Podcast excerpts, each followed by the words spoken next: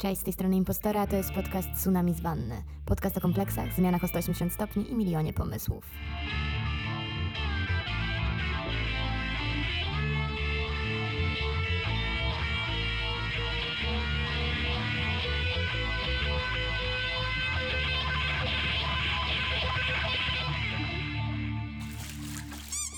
Wiecie, co się teraz wydarzyło? Byłam przekonana, że mi właśnie siadł mikrofon i mówię, kurde, ja wiem, że ja myślę o tym, żeby kupić nowy i chcę zainwestować, bo wiecie, troszkę chcę się rozwinąć jeszcze bardziej niż jestem rozwinięta. I to chyba normalna kolej rzeczy, że apetyt rośnie w miarę jedzenia, ale teraz podłączyłam i mówię, nie, tak długo zajęło mi, żeby zabrać się do tego odcinka, bo no nie ukrywajmy, nie mam czasu teraz. I mówię, nie, nie, nie, to się w ogóle nie dzieje, ale na szczęście okazało się, że chyba jedno wejście mi nie działa w laptopie. W teorii działa, w praktyce nie działa, nie wiadomo o co chodzi, ale już mówię, nie, co się stało w tym samolocie, czy ja tym rzuciłam przez przypadek, o co chodzi? Ale nie, jest dobrze. Nagrywamy, jesteśmy. Cudownie. Wiecie, jak dziwnie jest usiąść w starym miejscu, nagle nie siedzieć w szafie, ani na ziemi, tylko przy biurku, na krześle, które całe życie skrzypiało i nagle jest naprawione. Ono jest serio naprawione i ja mogę się oprzeć i ono nie skrzypi po prostu niesamowite. Czasami mam wrażenie, że zrobiłam jakiś skok kwantowy, bo to już nie jest moja rzeczywistość, ale z drugiej strony chyba potrzebuję takiego oddechu. Choć patrząc na moje plany na sierpień, wrzesień, to powiem Wam, że tego oddechu raczej nie będzie, ale bardzo się z tego cieszę, bo wydaje mi się, że tak lepiej mi jest wrócić do rzeczywistości. Bo tak, po 10 miesiącach wróciłam z Bari do Rudy. To jest mocny skok. Generalnie chciałabym opowiedzieć w tym odcinku o tym ostatnim tygodniu i o tym, co się działo, a także o różnicach kulturowych i, no cóż, całym tym przejściu i moich szokach związanych z powrotem.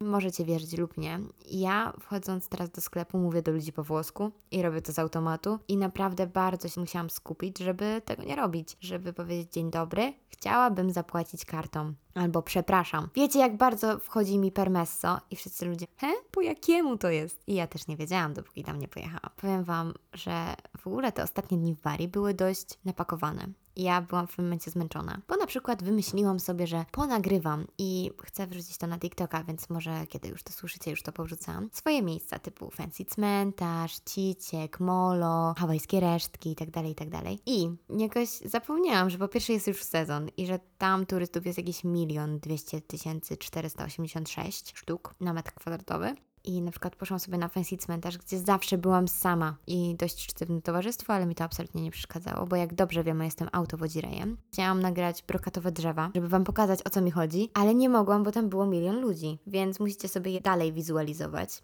Poszłam do żółwi i okazało się, że żółwie są zamknięte. Czyszczą ten cały stawik i jest tylko ten drugi. Ten drugi dupy nie urywa generalnie, ale też są i są kochane jak zwykle żółwiki. Generalnie ostatnie dni w Bari spędziłam pod znakami wschodów słońca. Chyba bardzo, bardzo chciałam się nacieszyć tym morzem, tym, że mogę wstać i pójść przez pół miasta. Wiecie, tak chodzimy sobie na te wschody słońca i za kartym razem z Cornelią mówiłyśmy sobie, zjadłybyśmy na przykład jakąś pizzkę. No ale jak dobrze wiecie, kultura Cornetti, ogólnie we Włoszech nie załatwicie nic przed dziewiątą rano. Co dla mnie, Polki i osoby, która wstaje na wschody jest chore. Na przykład taki targ, co mnie bardzo zdziwiło, bo w Polsce, nie wiem czy pamiętacie, jak byłam w Krakowie w marcu i wracaliśmy z imprezy o czwartej nad ranem i nagle kupywaliśmy jabłko jakieś. Pani się właśnie wykładała o czwartej nad ranem, a w Bari ja przyszłam o dziewiątej kiedyś, na samym początku. I pomyślałam sobie, nie no, przecież ja już teraz nic nie kupię. No nie, ta polska mentalność.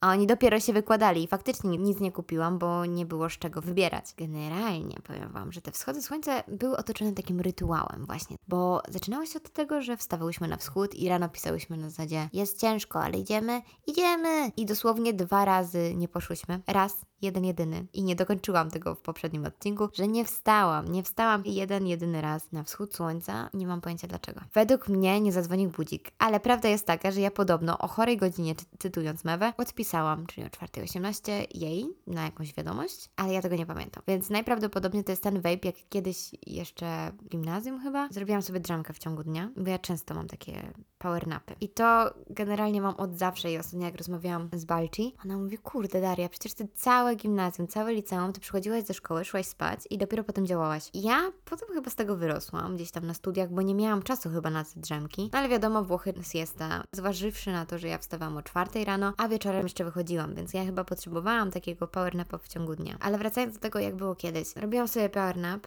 poszłam do kuchni się napić, podobno, ja tego nie pamiętam. I jeszcze sensownie pogadałam z Margaret i wróciłam, poszłam spać i obudziłam się rano. Nie mam pojęcia, jak do tego doszło, podobno sensownie mówiłam. Tak samo ciekawe jest to, że mój tryb domyślny po alkoholu, w takim znaczeniu, że na przykład ja już tego nie pamiętam, to jest włoski. Więc jeżeli ja na imprezie zacznę mówić do Was tylko po włosku i nawet na prośbę błagania typu mów po polsku, mówię po włosku, to znaczy, że trzeba mi położyć do łóżeczka. I najlepiej postawić obok zestaw małego alkoholika, czyli wodę i miskę. Tak na przyszłość, gdyby ktoś coś ostrzegam, bo ja nie wiedziałam, że mam taki tryb domyślny, ale prawda, każdy ma swoje wejherowo. Wracając do naszego rytuału, był ten wschód, były piękne zdjęcia, była kamerka GoPro. Wyobraźcie sobie mnie, nie? Ja na tym wschodzie, generalnie sam wschód jest super, woda ciepła jak jasny pieron i ona mi daje kamerkę i mówi, dziecko idź do wody. No i dziecko poszło, tak? Więc ja sobie coś ponagrywałam i w ogóle jeszcze ich nie mam, ale słuchajcie, jak ja je będę miała, nie wiem jak to wyszło, ale ja je wrzucę, bo to było takie super, ja bardzo to lubiłam. No i wyobraźcie sobie, że na przykład już popływałyśmy i wracałyśmy, no to co? Zanim poszłyśmy kupić kornetti, po drodze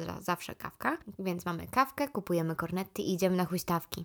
Bujamy się tak dość długo, do momentu, kiedy nie przychodzą włoskie dzieci i mówią, przepraszam bardzo, czy pani może zejść mi z huśtawki? To właśnie wtedy już znaczy, że oho, ho, już wychodzą. To znaczy, że już można wracać. No to jest taki rytuał wschodowy, prawda? To jest kontemplacja poranka. To jest coś więcej niż tylko zwykłe wstawanie. Bo ja uważam, i też jestem fanką tego powiedzenia, że szczęśliwy poranek zmienia wszystko. Więc bardzo lubię sobie robić spokojne poranki, takie dla mnie, ale wiecie co jeszcze lubię? Szybkie kawki. I już dzisiaj po takiej jestem. Mianowicie, szybka kawka. To nie jest kawa albanco jak shot espresso, nie tędy droga. To jest taka kawka, którą sobie robicie. Przychodzi do Was ktoś, na przykład w moim przypadku Nelka, pijecie sobie kawkę, dyskutujecie, omawiacie różne rzeczy, plany i tak dalej. I to trwa mniej więcej godzinę, dwie, max. I potem rozchodzicie się do pracy. I faktycznie powiem Wam, że ja już tak przywykłam przywykłam do naszego rytuału szybkiej kawy, niezależnie czy to było u mnie, czy u niej, czy w ogóle coś tam, że ja przyjechałam do Polski i ja kawę łoję cały dzień. Wróciłam do trybu polskiego, cały dzień piję kawę i jeszcze mogę jej nie dopić. Chyba, że gdzieś jadę albo coś, chociaż ostatnio to mam wrażenie, że trochę więcej piję, bo tak naprawdę teraz moje życie wygląda tak, że idę ze spotkania na spotkanie. Na przykład dzisiaj rano już była zdalna, szybka kawka, co mnie bardzo pobudziło do życia i myślenia i wstania wcześniej niż teraz, bo teraz mi się tak trochę cykl dobowy przesunął i ja wiem, Monika, ja wiem, nie wstałam o czwartej, wybacz, ale wstałam dzisiaj na przykład o 7.30, więc nie najgorzej, muszę wrócić do jakiegoś cyklu dobowego, ale to po tym weekendzie, bo na przykład dzisiaj idę na turniej paletkowy, w sensie na badmintona, bo nie wiem, czy pamiętacie ten super fakt z mojego życia, że na studiach chodziłam na sporty rakietowe, czyli badmintona, ping-ponga, którego nienawidzę i tenis plażowy, który był cały jeden raz. Więc ja totalnie team badminton i tam miałam godnego przeciwnika i zawsze co w łeb. Mieliśmy starcie tytanów tak zwane i generalnie ja wymiatam i on też dobry jest chłopak w to, więc wynajęliśmy dzisiaj kort i idziemy sobie pyknąć. Trzymajcie za mnie kciuki, mam nadzieję, że wygram, bo trzeba kogoś ustawić do pionu. A na przykład jutro jadę do Łodzi, nigdy nie byłam. Mam takie plany na to mówić, bo ja w teorii jadę na imprezę i to jest impreza przebierana. I pewnie o niej będzie w następnym odcinku, także nastawcie odbiorniki, bo ja tam będę. Tematem jest atypowy, więc ja mam taki super plan na strój. Tylko jedyny minus całego tego mojego planu, że to nie jest stricte w Łodzi, to po pierwsze, że to trzeba trzeba jechać pod Łódź, to po drugie. A po trzecie to, że ja jadę tam rano, chcę pozwiedzać, już sobie zrobiłam plan wycieczki. Także ja już wiem, co zobaczę i bardzo się z tego cieszę. To jest taka wycieczka solo, powiedzmy. I wieczorem jest ta impreza, więc ja się muszę w jakiejś galerii przebrać, pomalować i jeszcze dojechać, wiecie, jakimś PKS-em, rozumiecie? To jest ten level. Dojechać PKS-em, więc w mojej głowie to będzie wyglądać tak, jak scena z rancha. Nie wiem, czy kojarzycie rancho. Klaudia prowadziła zajęcia z subkultur i w pewnym momencie wszyscy musieli przebrać się za panków. No to ja właśnie tak będę wyglądać w tym busie. Już się nie mogę doczekać, bo spotkam ludzi z Erasmusa. No i właśnie, cieszy mnie to, że są takie spotkania, bo teraz z powrotem wracamy do tych swoich miast, do swoich wsi, różnych części świata tak naprawdę. Przetrwają też pewnie najsilniejsze relacje. Klasycznie ludzie nie są dani raz na zawsze. Każdy ewoluuje i może w jednym momencie ci ludzie byli w porządku, ale teraz czas na nowe, inne. Nie znaczy, że gorsze, lepsze. Wiecie, każdy ma taką swoją księgę ludzi, Facebook, której niektórzy byli wspaniali w jakiejś szkole czy coś takiego, a potem wasze drogi się rozeszły, bo się rozeszły. I to nie jest ani wasza, ani czyjaś wina. Tak po prostu jest. I mi bardzo długo zajęło, wiecie, ten czas akceptacji, też o tym mówiłam dość długo, więc może dlatego teraz mi to łatwiej przychodzi, ale o tym chyba jeszcze za chwilę. Bo wyobraźcie sobie, nie wiem, czy kojarzycie mój ulubiony serial na Netflixie, The Umbrella Academy, Parasolki. I ostatni sezon, ten moment, kiedy Luther swoją nową lubą bierze ślub i tam się kończy świat, kolejne budynki, ludzie znikają tak dalej, tak dalej, to czuję się właśnie tak. Tylko, że ja chyba już jestem w tym przejściu w czarnej dziurze nie mylić z czarną D. To jest trochę inna sytuacja, tak mi się wydaje, bo powiem Wam, chyba dojrzałam bardzo przez ten rok i dużo się zmieniło też. Ogólnie moje myślenie i założenia, podejście do życia. Też pracuję stale, że tak powiem, nie tylko w wakacje, więc to też mnie tak trochę zorganizowało bardziej. Zrobiłam też dużo kursów, ale to już w ogóle inna bajka, bo ja jestem po prostu człowiek kurs, więc to nie jest nic dziwnego. I ja chyba jeszcze żyję w takim chaosie, nie? Że żyję sobie w tym, że jeszcze tutaj jeszcze nie dokończyłam tych spraw tak do końca, nowe jeszcze nie rozpoczynam i jestem po środku i mam ten moment takiego oddechu w międzyczasie. Bo tak jak powiedziałam, no dużo się dzieje wokół mnie teraz, więc gdzieś tam w międzyczasie mam takie jest super. W ogóle jak przyjechałam, to po pierwsze musiałam odgruzować pokój, bo okazało się, że mój pokój przez ten rok zamienił się w składzik, co nie jest zbyt przyjemne. Naprawdę jakbym wyjechała na 5 lat studiów, a ja wyjechałam na rok i byłam taka, ale że, że co? Więc ja po prostu przez dwa dni wynosiłam Majdan z tego pokoju. Rozpakowywałam się. A potem, jak już się rozpakowałam, to słuchajcie, przyszła paczka z Włoch. Kochani, co to były za akcje z tą paczką? To po prostu jest niesamowite, bo wydawało mi się, że wysłanie paczki jest dość proste. Ale Włochy. Tadam, kolejna różnica kulturowa. Na przykład, włoskie mieszkania nie mają numerów mają nazwiska. To jest dla Polaków, przynajmniej dla mnie było takie, ale wytyfy, ale że dlaczego podajesz mi swoje nazwisko? To na domofonie nie ma numeru? Nie ma, absolutnie. Kolejna różnica kulturowa. Kurierzy nie przychodzą ci do domu w związku z tym, że nie mają numeru mieszkania, czyli przeważnie po prostu stoją pod blokiem, ewentualnie jak ich wpuścicie, to oni czekają pod windą, jak dobrze pójdzie. I to już jest to. Kolejna różnica kulturowa jest taka, że drzwi są na zatrzask. Ja w ogóle przyjechałam do domu i słuchajcie, ja tylko chodzę, mówię, Boże, jak ten dom opływa w luksus. Mamy klamkę w drzwiach. Słuchajcie, normalnie z dwóch stron jest. Jakby nie zacześniesz tych kluczy, jak ja dwa razy we Włoszech. Nie masz szans. Możesz wsadzić klucz i nawet masz dwa zamki. To już w ogóle też jest luksus. Wchodzisz do kuchni, a tam mikrofala, słuchajcie, czajnik, normalnie woda zagotowana w minutę. Czy wy to kiedykolwiek doceniliście? Ja przez ostatni rok robiłam herbatę w, chciałam powiedzieć wiadrze, ale nie, to nie było wiadro. Robiłam herbatę w garnku. I to zależy jeszcze od liczby osób, bo jak było dużo, to robiłam w takim dupnym garnku i po prostu nalewałam chochlą. Trochę przeniosłam się w czas jak do Kozo City Center, bo słuchajcie, mój dziadek Franek robił taką przepyszną herbatę z jego stron w zimę. Piło się herbatę z gałązek wiśni. To jest smak, którego ja nie umiem podrobić i też trzeba iść zimą na szaber. Trzeba wziąć sekator, pościnać te gałązki i potem gotować. I to tak pachnie i to jest taki kolor, słuchajcie, no najpiękniejszy, taki szkarłatny, jeżeli się nie mylę. Mój dziadek nie żyje już od 11 lat, więc ten smak mojej głowie jest idealny i kolor też, ale smak niesamowity, zapach to samo. Więc on jak już to zrobił, to był taki właśnie gar. I z tego garu to się właśnie taką chochlą lało i po prostu mm, ja czekam na zimę i czekam na gałązki. Więc ja robiłam tą herbatę w tym garnku. W ogóle o mikrofali zapomnijcie. Miałam taki mini piekarnik, ale to nie był piekarnik, to było coś takiego o kandydupy rozczać generalnie, bo to nie da się zdefiniować. W Polsce takich rzeczy nie widziałam. I to tak sobie, wiecie, działało i miało takie i było bardzo małe i tam w ogóle nic nie można było wsadzić. I jak kupiłam całe dwa razy pizzę mrożoną, nie krzyczcie na mnie. Ja w ogóle potrzebowałam chyba takiej bardziej polskiej pizzy niż e, włoskiej. Tak bardzo się przejadłam pizzką i wyobraźcie sobie moją radość, kiedy usłyszałam, że po powrocie dwa dni zostałam zaproszona na pizza party. Byłam jak,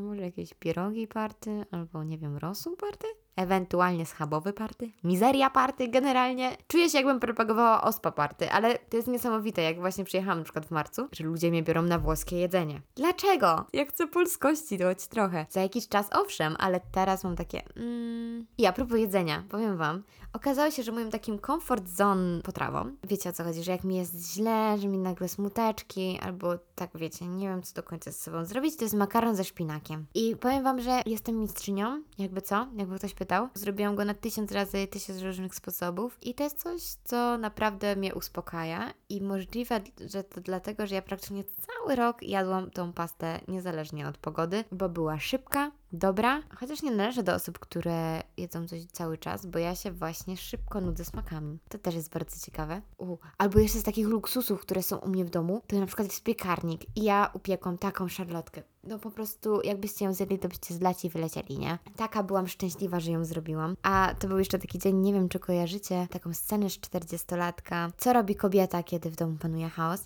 Wypieka i ja wtedy miałam taki dzień chaos, w ogóle zdenerwowanie osiągło poziom milion, Więc stwierdziłam, że rzucę wszystko i upiekę szarlotkę i faktycznie mój układ nerwowy przestawił się na trawienie i było od razu mi o niebo lepiej, a reszta poszła naprawdę sprawnie, więc polecam bardzo serdecznie. Albo kochani, lodówka. Po pierwsze nie na pedał, bo miałam lodówkę na pedał, która swoją drogą nie była taka głupia, bo jak idziesz czymś do lodówki, to nie musisz niczego odstawiać, tylko po prostu naciskasz nogą i ona się otwiera. Więc to nie było takie głupie, ale zauważyłam, że na przykład odruchowo trzaskam tą lodówką, bo moją trzeba było naprawdę głośno dupnąć, żeby się zamknęła abstrahując, że lodówka jest pełna, co jest w ogóle niesamowite dla studenta, chciałabym to tylko przypomnieć i zaznaczyć, to na przykład w lodówce jest masło. Czy Wy macie w domu takie luksusy? A jak macie, no to docencie. Ja naprawdę nie spodziewałam się, że takie proste rzeczy będą mnie cieszyć. Zawsze doceniałam, że mam dużo, byłam dość wrażliwym dzieckiem na to, ale takimi drobnymi rzeczami typu o mój Boże, mogę zamknąć drzwi na klucz, albo nie słyszę psikania ninży. O ja ciesz, no przecież to są takie luksusy. Ostatnie dni w Bari były takim powrotem do korzeni, bo i poszłam z mewą na wschód, co się nie zdarzyło od początków. Byłyśmy chyba z trzy razy w sumie i zawsze słyszałam, Daria, ty i te twoje fanaberie. To jest taka chyba moja klamra kompozycyjna, te wschody słońca, bo właśnie na pierwszy wschód wytargałam mewę jeszcze w zimie. Było bardzo zimno, miałyśmy czapki, to były czas na molo siedziałyśmy jeszcze w całkiem innym miejscu. Ale na przykład ostatnie retro, moje ostatnie retro i musicie wiedzieć, że jest jakaś klątwa ostatnich retro, mianowicie na drugi dzień się umiera. I to niezależnie, czy to jest Twoje ostatnie, czy nie Twoje. Ja pamiętam, że dwa razy umierałam po retro. Raz jak Aga wyjeżdżała i to było jej ostatnie i na drugi dzień musiałam jechać z nią na lotnisko. I teraz po moim retro. Słuchajcie, tak mnie poskładało. Myślałam, że wyzione ducha, ale to jest nieistotne, bo to było tak wspaniałe retro. Totalnie powrót do przeszłości. Znowu czułam się jak ta zguba. Nawet mewa mam dalej tak zapisaną w telefonie, bo ja przychodziłam na retro z kimś i mówiłam dozo.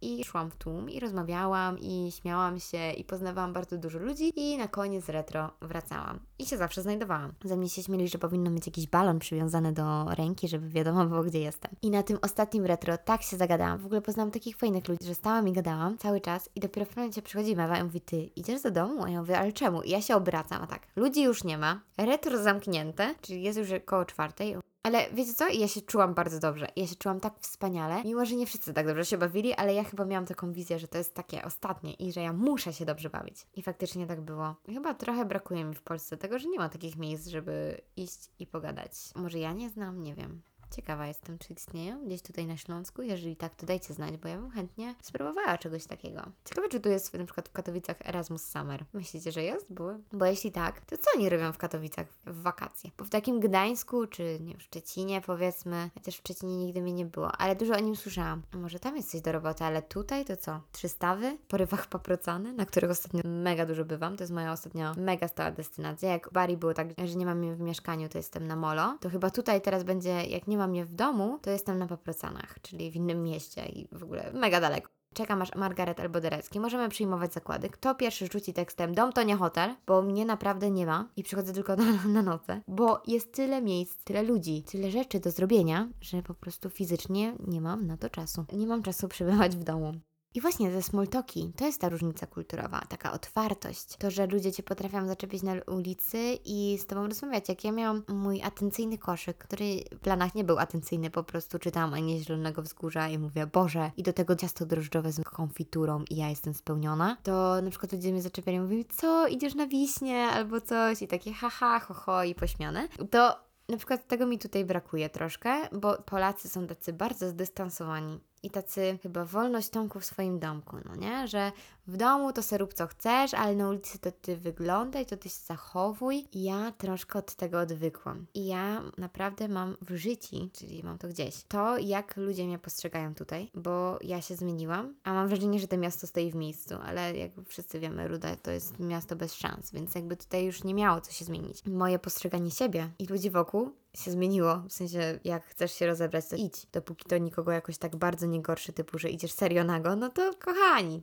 lećmy, róbmy to. A propos jeszcze tego rotro, taki rytuał picia jest całkiem inny, no bo na przykład w Polsce jedyny rytuał, jaki mi się z piciem kojarzy, to jak stara wypędzała szatana z wódki. To jest taki podlaski jakiś zwyczaj, nie wiadomo o co chodzi, jakieś rytuały śmieszne. Czy wy kiedykolwiek to widzieliście? Bo dla mnie to jest wydarzenie. Ja po prostu patrzyłam jak zaczarowana, jak to się działo. A we Włoszech jak się pije na przykład szoty, to się wiecie robi cin-cin, czyli stuka się kieliszkami, a potem odbija się od blatu i dopiero piję. To jest taki rytuał. I słuchajcie, jeżeli nie wiecie, co to jest, to ja nie wiem, czy ja Wam mogę zdradzać. Ale uważam, że to całkiem spoko cytat, bo kto nie puka, ten nie puka. Tak, w dużym skrócie. Ja na początku tego nie wiedziałam, po prostu wyszłam z założenia, że po prostu tak się pije tam. No i się tak nauczyłam. I jak przyjechałam tutaj, to nauczyłam też innych.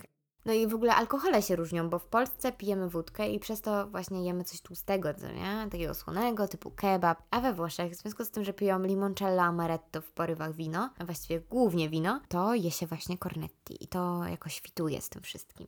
Nie skończyłam Wam przecież o tej paczce. Dobrze, że sobie przypomniałam. Słuchajcie, z tą paczką to ja miałam takie jazdy. Wykupiłam paczkę Priority, czyli na drugi dzień powinna być. Ja czekałam cały dzień, no bo wiecie, zostało mi tam 5 dni i mówię, dobra, to wyślę tą paczkę. Jeszcze sobie pojadę na wycieczkę czy coś takiego. Zapomnijcie, w ogóle kurier nie przyszedł, nie wiadomo dlaczego się zjawił. Firma mnie zlewa, nie da się do nich dodzwonić. Ja już załamana, mówię, ja wiem, że tu jeszcze moi znajomi zostają, ale też nie chcę im ładować paczki, bo to znowu kolejny dzień z życia wyjęty. Kurier przyszedł po czterech dniach. Czterech dniach, słuchajcie. Ja bym zrobiła to, wiecie, na ostatnią chwilę. Znaczy, w sumie według mnie zrobiłam to na ostatnią chwilę. W praktyce miałam trochę czasu, to faktycznie nie wiem, co by się stało z moją paczką. Ja bym jej nie wysłała po prostu. Cztery dni w momencie, kiedy wykupujesz, wiecie, kuriera na jutro, na drugi dzień. Tak więc teraz walczę z firmą kurierską dla odmiany, o jakiś zwrot tej różnicy przynajmniej, bo naprawdę to kosztowało mnie tyle stresu, nerwów i w ogóle wszystkiego, że no szkoda gadać. W ogóle ja jestem taka zabawiekliwa. Mam sobie takie wewnętrzne dziecko, które jest dość wyeksponowane w moim życiu, co na pewno wiecie i słyszycie. I ja uwielbiam niespodzianki. Naprawdę. To jest coś, co mnie tak cieszy, bo ja bardzo dużo niespodzianek w życiu generalnie robiłam i pewnie znacie tą zasadę, że często ludzie, którzy robią takie rzeczy, bardzo chcą odwzajemnienia, żeby ktoś dla nich to zrobił, dlatego wcielają te swoje marzenia w życie innych, żeby oni zauważyli, żeby może połączyli kropki i pomogli, nie wiem, zrealizować swoje, tak? Znaczy moje, w tym kontekście, tak? No ale zazwyczaj się jakoś nie składało, bo coś wypadało. Moi znajomi też nie są tacy bardzo, że o mój Boże, zrobimy Ci niespodziankę. Moje 20 urodziny to była moja pierwsza impreza urodzinowa niespodzianka i to było coś niesamowitego. Ludzie, całe to wydarzenie, korytarz w mieszkaniu Mewy z napisem Daria na kafelkach. No, kto by nie chciał mieć takiego korytarza, prawda? Generalnie to jest bardzo fascynujące i takie ekscytujące. Endorfina w każdym możliwym aspekcie. No i ja, jako że jestem w gorącej wodzie kąpana, choć dalej nie nazwę tego temperamentem, bo mam uraz. Nie lubię czekać, aż ktoś mi coś zrobi, zwłaszcza teraz, zwłaszcza po tym roku. I ja lubię sobie robić sama niespodzianki, co też wiecie. Więc jak już pakowałam tą paczkę cholerną, to wypisałam sobie różne rzeczy, w środku, bo czułam, że to będzie dla mnie ciężkie. Ciężkie było dla mnie bardzo spakowanie się i nie dlatego, że miałam milion rzeczy, chociaż też zostawiłam posag dziewczynom i było takie bardzo naturalne. Chodziło mi bardziej o to, że to są emocje, jest bardzo ciężko. Jak przyjechałam i rozpakowywałam walizkę, to słuchajcie, no płakałam. Płakałam też jak wylatywałam, płakałam jak byłam ostatnie chwile w mieszkaniu. To są rzeczy, z którymi po prostu trzeba się pożegnać. Moim przypadku przynajmniej to są łzy i to jest całkiem normalne. Więc w środku pudełka napisałam sobie takie rzeczy typu, że właśnie ludzie nie są dla mnie raz na zawsze. Zwróciłam uwagę też na to, żeby zobaczyć ile osiągnęłam przez ten czas. Wpisałam wszystkie nasze takie cytaty typu sukas albo oj, aj, oj, bo czop, czop, kochana. Ewentualnie decyduję się. I to są takie historie, które dla Was to są randomowe słowa, a w momencie, kiedy ja o nich myślę, mam tę sytuację wszystkie przed oczami albo ten poważny wzrok Corneli, kiedy mówi po tym, jak Paula ugryzł pies, nie ufam nawet kotom i inne takie rzeczy, to po prostu jest coś niesamowitego. To jest magia w czystej postaci. To są takie moje małe bańki wspomnień. I to faktycznie mi ułatwiło sytuację, żeby nie było. Na zewnątrz też były napisy i ja na przykład uwielbiam cytat z takiej piosenki Barbie. Gdyby mi los dać coś chciał, uśmiech twój by mi dał. I to jest piosenka Karuzela z Diamentowego Pałacu i napisałam to na paczce, bo zawsze mam nadzieję, że pan kurier się ucieszy. Myślę, że czytają takie rzeczy. Ja myślę, że wśród tysiące paczek ta moja była najdziwniejsza,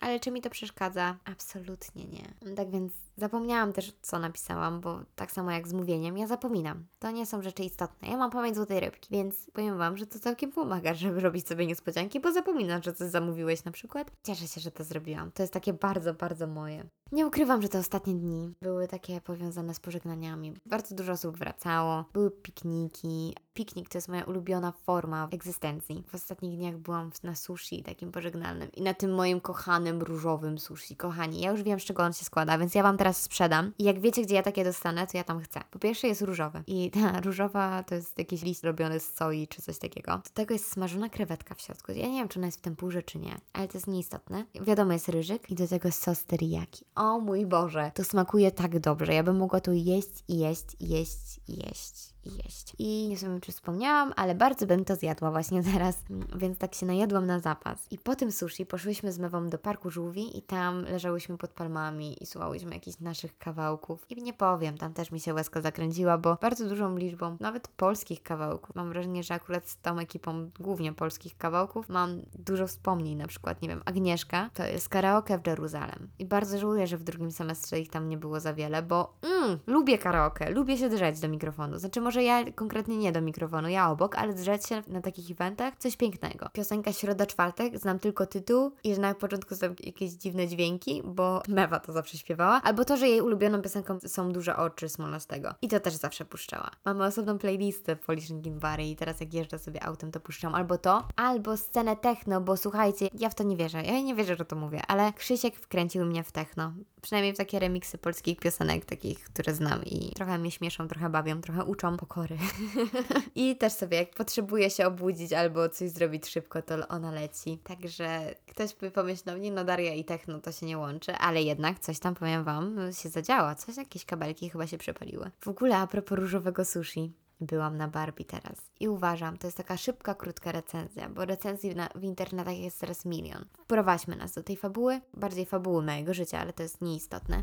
Ja całe dzieciństwo oglądałam Barbie z moim bratem i wiadomo, jak to starszy brat, on zawsze był Barbie, a ja byłam tą złą, czyli na przykład lawerną, czy inną niezbyt ciekawą personą, jakąś wiedźmą, czy czymś takim. No bo przecież wiadomo, ja słynę z tego, że mam zielone włosy na przykład. Ale wracając, mam wiele wspomnień, znam wszystkie piosenki, outfity, historie, znam wszystko. Przed chwilą mogliście słyszeć, więc samo wydarzenie Barbie było dla mnie dużą rzeczą, ale jeżeli chodzi o lalki, to miałam tylko jedną i miałam tą jedną w ciąży, która była bardzo dziwna. I nawet w filmie to jest podkreślone, że jest bardzo dziwna, bo sam film składa się z ciekawostek, jakichś takich easter eggów, które lubię. Typu, taka babcia, która jest w jakichś tam pierwszych scenach tego filmu, jest na przykład córką założycielki Matela i osoby, która stworzyła, chciałam powiedzieć stworzycielki. Czy ona była stworzycielką? Może była. Stworzycielką Barbie, czyli Barbary. To dla niej była stworzona ta lalka. I uważam, abstrahując od tej cukierkowej wersji, po pierwsze trzeba wiedzieć na co się idzie. To jest satyra.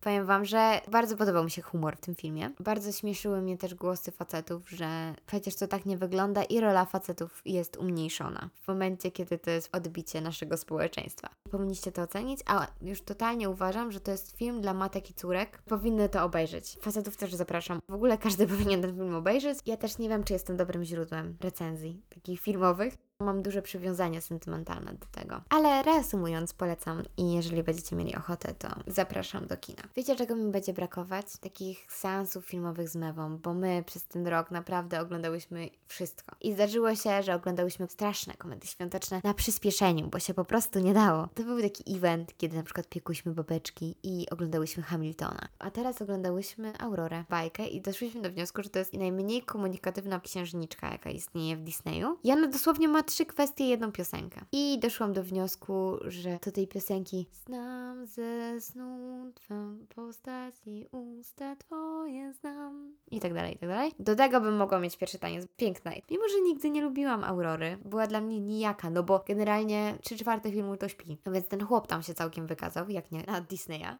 była ok. Więc uważam, że całkiem z mewą tak się ukulturalniłyśmy przez ten cały rok. I w ogóle muszę Wam sprzedać teraz newsa. Ja, Kate i Mewa idziemy na Six w grudniu. Po prostu niesamowita sprawa. Jestem tak podjarana, bo wydawało mi się, że nie wiem, w mojej głowie to nie będzie takiego dużego obrężenia i że w ogóle te bilety są dostępne od tak niedawna, więc jakby luz, ogarniemy to we wrześniu. Ale kochani, jak myśmy kupowały te bilety jakieś dwa dni temu, to już było ciężko z nimi i to był jedyny spektakl, na którym trzy miejsca były obok siebie, a inne naprawdę były jak już były, co było bardzo rzadkie. Były tak rozrzucone po całej sali, że stwierdziłyśmy, że może jednak jakoś wspólnie, więc idealnie przed świętami będę w Warszawce, jakby ktoś coś. Jeszcze nie wiem, jaki mam plan, ale wiem, że tam będę i to jest tak niesamowite. Także my cały czas jesteśmy w tej kulturze. Ja myślę, że ja w ogóle tworzę sama swoją kulturę dariowości gdzieś tam wokół mnie rozsiewam i czy to dobrze, czy źle, musicie z tym żyć. Ale myślę, że kultura włoska, a właściwie mentalność Włochów odnośnie jej samej, to jest coś w ogóle ponad wszystko. To jest taka różnica kulturowa, która mnie wywaliła z laci w pierwszym tygodniu. Duża część Polaków jest patriotami, ale tego tak nie okazuje, albo po prostu lubi, a część w ogóle to ma takie, dobra, wyjeżdżamy, idźmy stąd daleko, ale wracają do Polski robić badania, tak jak ja na przykład. Nawet jak ktoś jest patriotą, to za bardzo tego nie okazuje. Nie mówię tu o takich ludziach, którzy mają wydzieraną kotwicę Polski walczącej, bo to jest w ogóle inny kaliber, ale chodzi mi o kochanie po prostu swojej ojczyzny za to, że jest. Ale Włosi. A propos w ogóle społeczeństwa jeszcze polskiego, to ja chyba sobie nas za bardzo wyidealizowałam w tym roku. W samolocie miałam taki przedział wszystkich ludzi, wszystkich charakterów, że pomyślałam sobie, Boże, ja naprawdę wracam. Ja nie wiem, czy to już były łzy pożegnania, czy łzy rzeczywistości. Naprawdę. A za mną siedział taki wymądrzały nastolatek. I niefortunnie siedział między dwoma paniami. I przez całą drogę rozmawiali. Wiecie, ja miałam słuchawki, pracowałam, a ten całą drogę się wychwala, bo to, bo tamto. I ja nie wiem, czy mnie to zirytowało, bo pracowałam i chciałam się skupić, czy zirytowało mnie, że na 95% byłam podobnym człowiekiem. To było mocne zderzenie gdzieś tam jeszcze w tej kolejce do tego samolotu. Mówię, nie, to się nie dzieje po prostu. Ach, okej, okay, wróćmy do Włochów. Poznałam Włocha, który przyrzekam, spuszczał się za każdym razem, za każdym razem, jak widział flagę Włoch. I ja rozumiem radość. Ja też się cieszyłam, jak zobaczyłam flagę Polski albo pierogi, to też się cieszyłam, bo to wiadomo, rok za granicą. On mieszkał we Włoszech, był takim fanem kultury włoskiej, że on, jak widział flagę Włoch, to był Italia!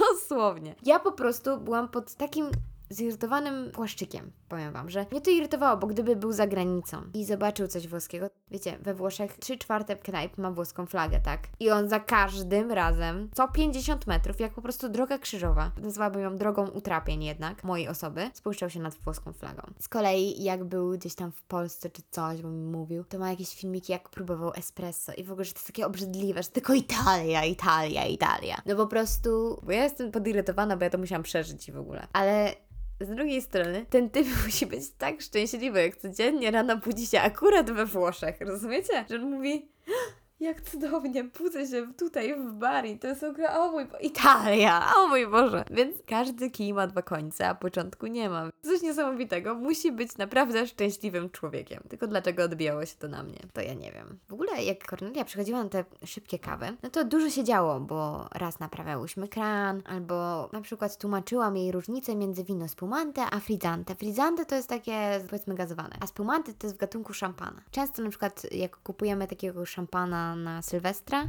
to to nie jest oryginalny szampan, tylko to jest właśnie wino spumante. I ja na przykład wolę je, bo ja po prostu chyba lubię smak szampana i dobrze mi się kojarzy. Frizzanty to jest takie dla mnie, no dobra, to przed retro to możemy szafnąć. No i wyobraźcie sobie, wiecie, poranna kawa, my tą kawkę w kubeczkach i ja przynoszę wino z pomanty i mówię, patrz, tu jest różnica taka, a po butelce możesz poznać, czy to wino jest dobre, czy nie. A bo, bo, bo. I moja historia życia, wiadomo, moja cała wiedza o winie została udokumentowana, prawda? No i nagle Kornelia mówi komuś buongiorno, ja mówię, co się dzieje? A za nami, po skosie u góry, ta sąsiadka i ona się wpatruje. Ona ewidentnie myślała, że my bardzo dobrze rozpoczęłyśmy ten dzień. W tym znaczeniu szczęśliwy poranek zmienia wszystko, w ogóle jest mega podkreślone. I tego mi brakuje że ja mieszkałam na takim osiedlu, że ja wszystko wiedziałam. Na przykład na dole po skosie po prawej stronie był mój ulubiony sąsiad. Ten sąsiad ewidentnie podzielił się ze swoją małżonką, że on odpowiada za taras. Więc on trzy razy dziennie sprawdzał te kwiatki. Gdzieś tam mył ten taras, malował. No cały czas, cały Boży dzień. Tam już naprawdę nie było nic do roboty. On cały Boży dzień pędzał na tym tarasie. Ja szanuję, bo każdy ma swoje wejherowo i ja również mam dużo roślin.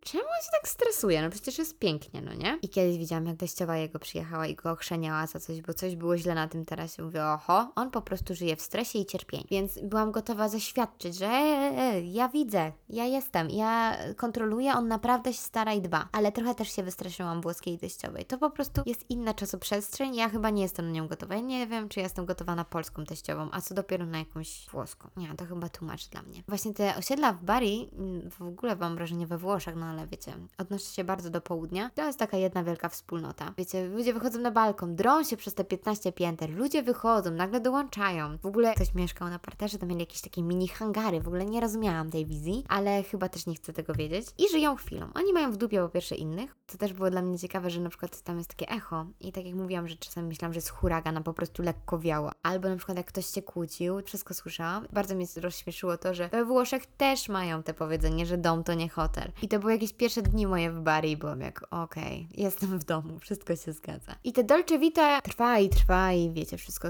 w tempie wolnym i blank wolnym, czyli na spokojnie. Nie zapomnę nigdy, jak jechałam z Antonio na taką objazdówkę po Bari i mi pokazywał różne rzeczy i on się w pewnym momencie zatrzymał na środku skrzyżowania. A wiecie, jak w Bari jeżdżą, prawda? Zatrzymał się na środku skrzyżowania, żeby mi pokazać, że tam jest mój uniwersytet. Ale nie, że wiecie, tak zwolnił i pokazał, mówi, tam jest uni... Nie, nie, nie, on się zatrzymał stricte i mówi, Daria, widzisz tam, tu masz te drzewka, zapamiętaj te drzewka i prosto i tam jest Twoja uczelnia. I dopiero pojechał dalej. Więc ja już miałam w głowie, Boże, zginiemy na tym pierwszym skrzyżowaniu, a ja dopiero przyjechałam do Włoch, a jeszcze cały rok przede mną, który minął tak niesamowicie szybko. Powiem Wam, że auta same w sobie to jest niesamowita różnica kulturowa. Oni mają taką funkcję parkowania w trybie ping-ponga, czyli zanim wyjadą, obiją się tak trzy razy auto z przodu, auto z tyłu i dopiero wyjadą i to jest normalne. W ogóle nie przywiązują statusu swojego do samochodu, chociaż widywałam i Tesla, i Porsche i tak dalej. Nie przywiązują takiej wagi do statusu, do jakości samochodu. W ogóle często w samochodach z tyłu nie ma pasu. W ogóle przewożenie dzieci we Włoszech, to ja miałam stan przedzawałowy zawsze, znaczy powtarzałam sobie z jednej strony nie mój cyrk, nie moje małpy, ale z drugiej strony po coś są te cholerne foteliki. I ja nie rozumiem, jeżeli ktoś tego nie robi, nie wozi dzieci w fotelikach. We Włoszech normalnie dziecko, taki noworodek w ogóle, ktoś trzyma, prowadzi auto, jedną ręką majta ze dziecko, drugą zmienia biegi. Dzieci siadają na kolanach, w ogóle w dupie mają wszystko. Ktoś się powinien tym zająć. Ja nie wiem, jak to wygląda na północy. Mam nadzieję, że chociaż tam dzieci są bezpieczne, ale ja uważam i mam taką teorię, że dlatego, że one jeżdżą bez fotelików po tych wertepach cholernych, to potem wyrastają takie głupie barezy i cię po prostu deprawują na ulicach. Nie, ja po prostu jestem na nie. Proszę, woźcie swoje dzieci w fotelikach, jeżeli tego wymaga ich wzrost. To jest ich bezpieczeństwo. Tak samo jak zapinajcie pasy. Po coś one są. A, trąbienie to sposób życia. To jest coś jak Dolce Vita, tylko że na ulicach walka o przetrwanie. Trąbią cały czas. I co ciekawe, używają trąbienia zamiast kierunkowskazu. Jedziecie sobie przez skrzyżowanie i trąbicie. Kto pierwszy trąbi, wygrywa i może przejechać. To są takie zawody, trochę szkoła przetrwania, trochę walka o życie, coś pomiędzy, ale ja myślę, że to jest taka lokalna adrenalina, którą uwielbiają. Ale sama kuriozita jest taka, że Włosi zazwyczaj jeżdżą wolno. No nie wiem, mam wrażenie, że Polacy, jak już masz te 90, to jedziesz 90. Wiadomo, są osoby, jak to mówi Darek polskie Niemcy i polskie Niemcy Zawsze jadą za szybko, tak? Albo warszawiacy. Oni wtedy nie hamują piętą dla odmiany, tylko po prostu ruła do przodu. A oni jadą naprawdę wolno, mają na przykład ograniczenie 90, to jedą 70. I ja na przykład w związku z tym, że nie miałam pasów z tyłu, to ja się czułam bezpiecznie, jak oni jechali wolni. Natomiast bardzo dużo osób miało z tym problem, że zamiast jechać w 2 godziny jedziemy 15. Ja po prostu chyba nie zwracam uwagi, ja też rzadko wtedy jeździłam autem, bo wszędzie piechtobusem. Tak, to jest też taka różnica kulturowa. No i w ogóle samo pojęcie pieno rosso. Jak ja usłyszałam o tym pojęciu, to nie wiedziałam, czy się śmiać, czy płakać. W Polsce mamy zielone, żółte, czerwone, tak? Czyli jak jest żółty, to już zwalniasz, chyba że nie masz takiej możliwości. Przejeżdżasz, ale to już jest takie, wiecie, na granicy, rzadko się zdarza,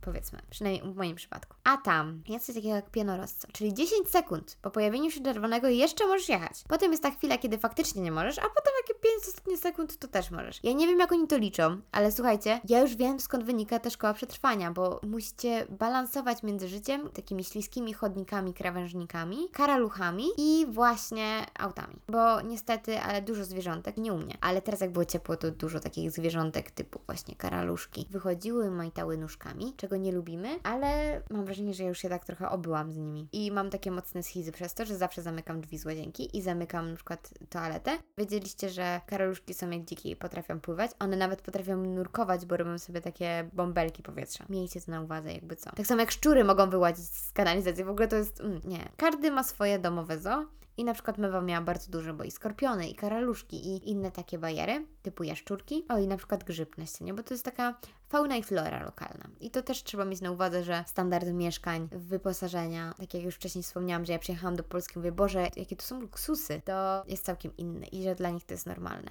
Ale z drugiej strony bardzo mnie śmieszy to, że Włosi uważają, że Polska jest 20 lat za Włochami. Albo co ciekawe, widziałam na grupie polskiej, że był wysłać paczkę i mówi, że chce wysłać paczkę z Włoch do Polski. I usłyszał, uwaga, i to jest cytat, i po prostu trzymajcie się siedzeń, jak pijecie, to przestańcie. To jest ten moment, kiedy trzeba się sfokusować. Uwaga, 3, 2, 1. No, Polska takie ładne miasto. Mam koleżankę z Czech. Czujecie to? Czujecie, jak niski poziom geografii i w ogóle płcia się jakiegokolwiek jest we Włoszech pod tym względem? Same studia i w ogóle to wszystko, cała otoczka, tak jak opowiadałam Wam na bieżąco, się strasznie różnią. Podejście do studiów jest inne. Studia są w ogóle płatne, więc ludzie z jednej strony nie mają aż tak wyrąbane, ale z drugiej strony, jak opowiadali mi, jak ciężko się dostać niekiedy na jakieś studia typu medyczne, trudno to jest, kochani, dostać na studia medyczne w Polsce. Jak ja wiem, kto studiuje tam medycynę, i że Polacy w ogóle nie mają problemów z tym, żeby tam się dostać. To jest po prostu niesamowite. Trochę się obawiam standardem usług w przyszłości, ale ja myślę, że to kwestia jakby indywidualna. Tak jak zawsze, no nie? Ile pracy, wysiłków wsadzimy w to, to tak nam się zwróci. Same studia i egzaminy. Tak jak mówiłam, egzaminy są publiczne. Inna skala ocen, czyli w Polsce mamy na studiach 2 do 5, tak? A we Włoszech mamy maksymalnie 30 punktów, a zdaje się od 18. Dla mnie to jest jakiś dziwny przelicznik i jak przyszłam na pierwszy egzamin, pani mówi do mnie 28, a ja mówię, ale procent? Czyli nie zdałam. Mówię, na ile? I ona 28. W końcu mi na to napisała. mówię, ale dobrze, ale na ile? No na 30. Mówię, czyli zdałam? Ona, no. A ja, o, okej, okay, super. Więc wyfrunęłam wtedy z tej sali, ale nikt mi o tym wcześniej nie powiedział i uważam, że w ogóle Erasmus jest bardzo niedoinformowany. To nie jest rzecz, która dzieje się od wczoraj. Problemy z dokumentami są cały czas. W ogóle dogadanie się z tą instytucją, w ogóle z profesorami, to też czasami graniczy z cudem i to nie jest też tak, że wykładowcy Wam idą na rękę. Absolutnie. Ale z kolei też mają inne podejście, bo ja pamiętam i chyba tego też nie zapomnę, jak poszliśmy do profesora z Letteratura Italiana e Società, czyli literatury włoskiej i ze społeczeństwa. Mówimy, że się stresujemy, że nie wiemy, że Londy dorate i w ogóle, że jak to ma wyglądać, że my dostaniemy tekst i mamy go opisywać, czy co, czy Galileo, Galileusz i tak dalej, i tak dalej. Jak to ma wyglądać? On mówi, ale bądź pogodna. To jest tylko egzamin. I czujecie, jak bardzo to na mnie wpłynęło? Ja przyjechałam z nerwówką i stresem przed całymi studiami do Włoch. Studia w Polsce są taką, mam wrażenie, nagonką stresu i ja znam bardzo dużo i wykładowców, i profesorów, i nauczycieli. Mam wrażenie, że to jest taka kultura strachu. To, że oni nawet nie robią tego specjalnie i wiadomo, że są też spoko nauczyciele, wykładowcy. Niekiedy ludzie starają wyżej niż dupę mają i ciężko cokolwiek się dogadać. Zamiast ułatwiać sobie życie, to ludzie ludziom zgotowali ten los. Darecki nie poszedł na studia tylko dlatego, że on się bał profesorów. Rozumiecie o co chodzi? Strasznie przeżywał egzaminy i w ogóle i dlatego nie poszedł na studia. Też mam inną wizję tych studiów i uważam, że to jest tylko papierek i że bez niego ja też sobie dam radę, bo robię tyle rzeczy, że to jest naprawdę jeden kij, czego mam, czego nie mam, ale to jest jedna z wielu rzeczy, wielu składowych. Dodam Wam taki filmik odnośnie różnic kulturowych, które idealnie obrazują, co się dzieje we Włoszech. Jedynej rzeczy, które tam nie jest pokazane, jeszcze Wam opowiem, to są te ich dźwięki. Onomatopeja. Onomatopeja to jest wyraz dźwięku naśladowczy, czyli na przykład hał hał. Już abstrahując, że psy we Włoszech co prawda nie czekają dupami, chociaż powinny, mówią bał bał. Nie wiem, gdzie oni mają te bał. Chciałam wysłyszeć te bał, ale nie umiem, nie potrafię. I abstrahując od gestykulacji, którą ja również mam i której trochę się nauczyłam, Kojarzycie taki gest dresów na zasadzie e, masz problem? E. To Włosi mają coś takiego, tylko że oni się jakby zbierają w sobie, przynajmniej takie są moje spostrzeżenia, że oni się zbierają w sobie, żeby Ci powiedzieć, Boże, jak Ty pięknie wyglądasz. Zbierają całą tą swoją pozytywną energię i Ci dają tak jeden do jeden. Ja już do tego przywykłam, więc jak ktoś będzie chciał mnie pobić, a ja zrobię o, dzięki, jeszcze nie pozwolę dokończyć to. Tak też może być. Mnie bardzo irytują ich dźwięki, te onomatopeje typu b, ba, bu, y, albo takie e, boch. No po prostu, co to są za dźwięki? Strasznie mnie to irytuje. Wiecie, jak wróciłam i tak już się minęłam z tą społecznością polską, to na lotnisku czekali na mnie Darecki, Margaret i Kate. Zrobili banery, w ogóle czekali z tymi banerami przy jednym wyjściu, a ja wyszłam drugim, więc zeszłam ich od tyłu. Ale cała sytuacja była dość urocza i powiem Wam, że zajebiście się trzymałam. Ani się nie popłakałam, ani nic takiego. I dopiero na drugi dzień rano, kiedy się rozpakowywałam, poleciały mi łzy. Ale poza tym trzymałam się bardzo dobrze. Zastanawiam się, dlaczego tak dobrze przyjęłam ten powrót. Myślę, że że to kwestia i tych spotkań, i tych wyjazdów, i tych planów, i pracy, i wszystkiego wokół. Chyba jest tam złoty składnik. Tak samo jak wyjeżdżałam stąd, czułam, że tu już więcej nie wyciągnę i potrzebuję wyjechać, że to już jest ten moment. Tak samo czuję, że wszystko, co mogłam wyciągnąć z Bari, wyciągnęłam, że rozwinęłam się, że wiecie, wykorzystałam ten czas, poznałam ludzi, spełniłam się w tamtym miejscu i tą lekcję, powiedzmy, życiową, ten rozdział jest już zamykany, domykany, już nie powróci. I tak jak mówiłam, jestem teraz w tej czarnej dziurze. I układam sobie wszystko na nowo, mam nową perspektywę i jestem całkowicie inną osobą. To jest coś wspaniałego, bo czuję taki spokój. Tak jakbym wiedziała, że nie wiem, czy czujecie energię, ale ja na przykład zawsze czuję energię, że coś się kończy, bo ja wtedy jestem taka rozadrgana. Bo zanim skończy się to w rzeczywistości, kończy się najpierw w energii. Więc ja na przykład popłakuję albo coś się dzieje i w momencie, kiedy już przychodzi ten moment, kiedy mówisz, dobrze, to koniec, idziemy dalej, to ja już czuję taki spokój jakbym odpinała płaszcz z trenem, taki długi, ogromny. A te śmieci, kamienie, to się wszystko ciągło za tobą i ty nagle po prostu odpinasz to przy szyi i czujesz się wolny, tak jakby po prostu skrzydła ci wyrastały. I ja właśnie teraz tak się czuję, bo tyle, ile mam możliwości teraz w Polsce, przynajmniej przez ten czas. Na razie, wiecie, perspektywa roku kolejnego jest wspaniała. Nie mogę się doczekać tego, co będzie się tu działo. Nie sądziłam, że podejdę do tego aż tak dojrzale, ale może nie jestem aż taka dziecinna, jak mi się wydawało, chociaż płakałam na Barbie. To po prostu chyba bycie wrażliwym. To po prostu życie. Niesamowity czas i niesamowici ludzie. Bardzo cieszę się, że mogłam relacjonować na bieżąco. I gdybym miała powtórzyć tę przygodę, to powtórzyłabym ją ze wszystkim. To, ile mi dało doświadczenia, ile dało mi to w mojej głowie i spokoju i otwartości, to jest warte każdych pieniędzy. I jeżeli macie okazję wyjechać za granicę, czy to na Erasmusa, czy nie, polecam Erasmusa na studiach, to jest coś niesamowitego. Wyjedźcie, spróbujcie, doświadczcie i jeżeli poczujecie, że chcecie wrócić, to wróćcie. To dużo Wam da, naprawdę. Dziwnie siedzieć przy biurku, a nie w szafie, ale taka kolej rzeczy. Zobaczymy, co będzie dalej. Jestem przekonana, że będzie tylko lepiej. Jak to świetnie, że tyle jest na świecie rzeczy do lubienia. Lucy Mott Montgomery, Ania z Zielonego Wzgórza. Z tej strony Daria, to był podcast Tsunami z Wanny. Wielkie dzięki. Cześć! Thank you.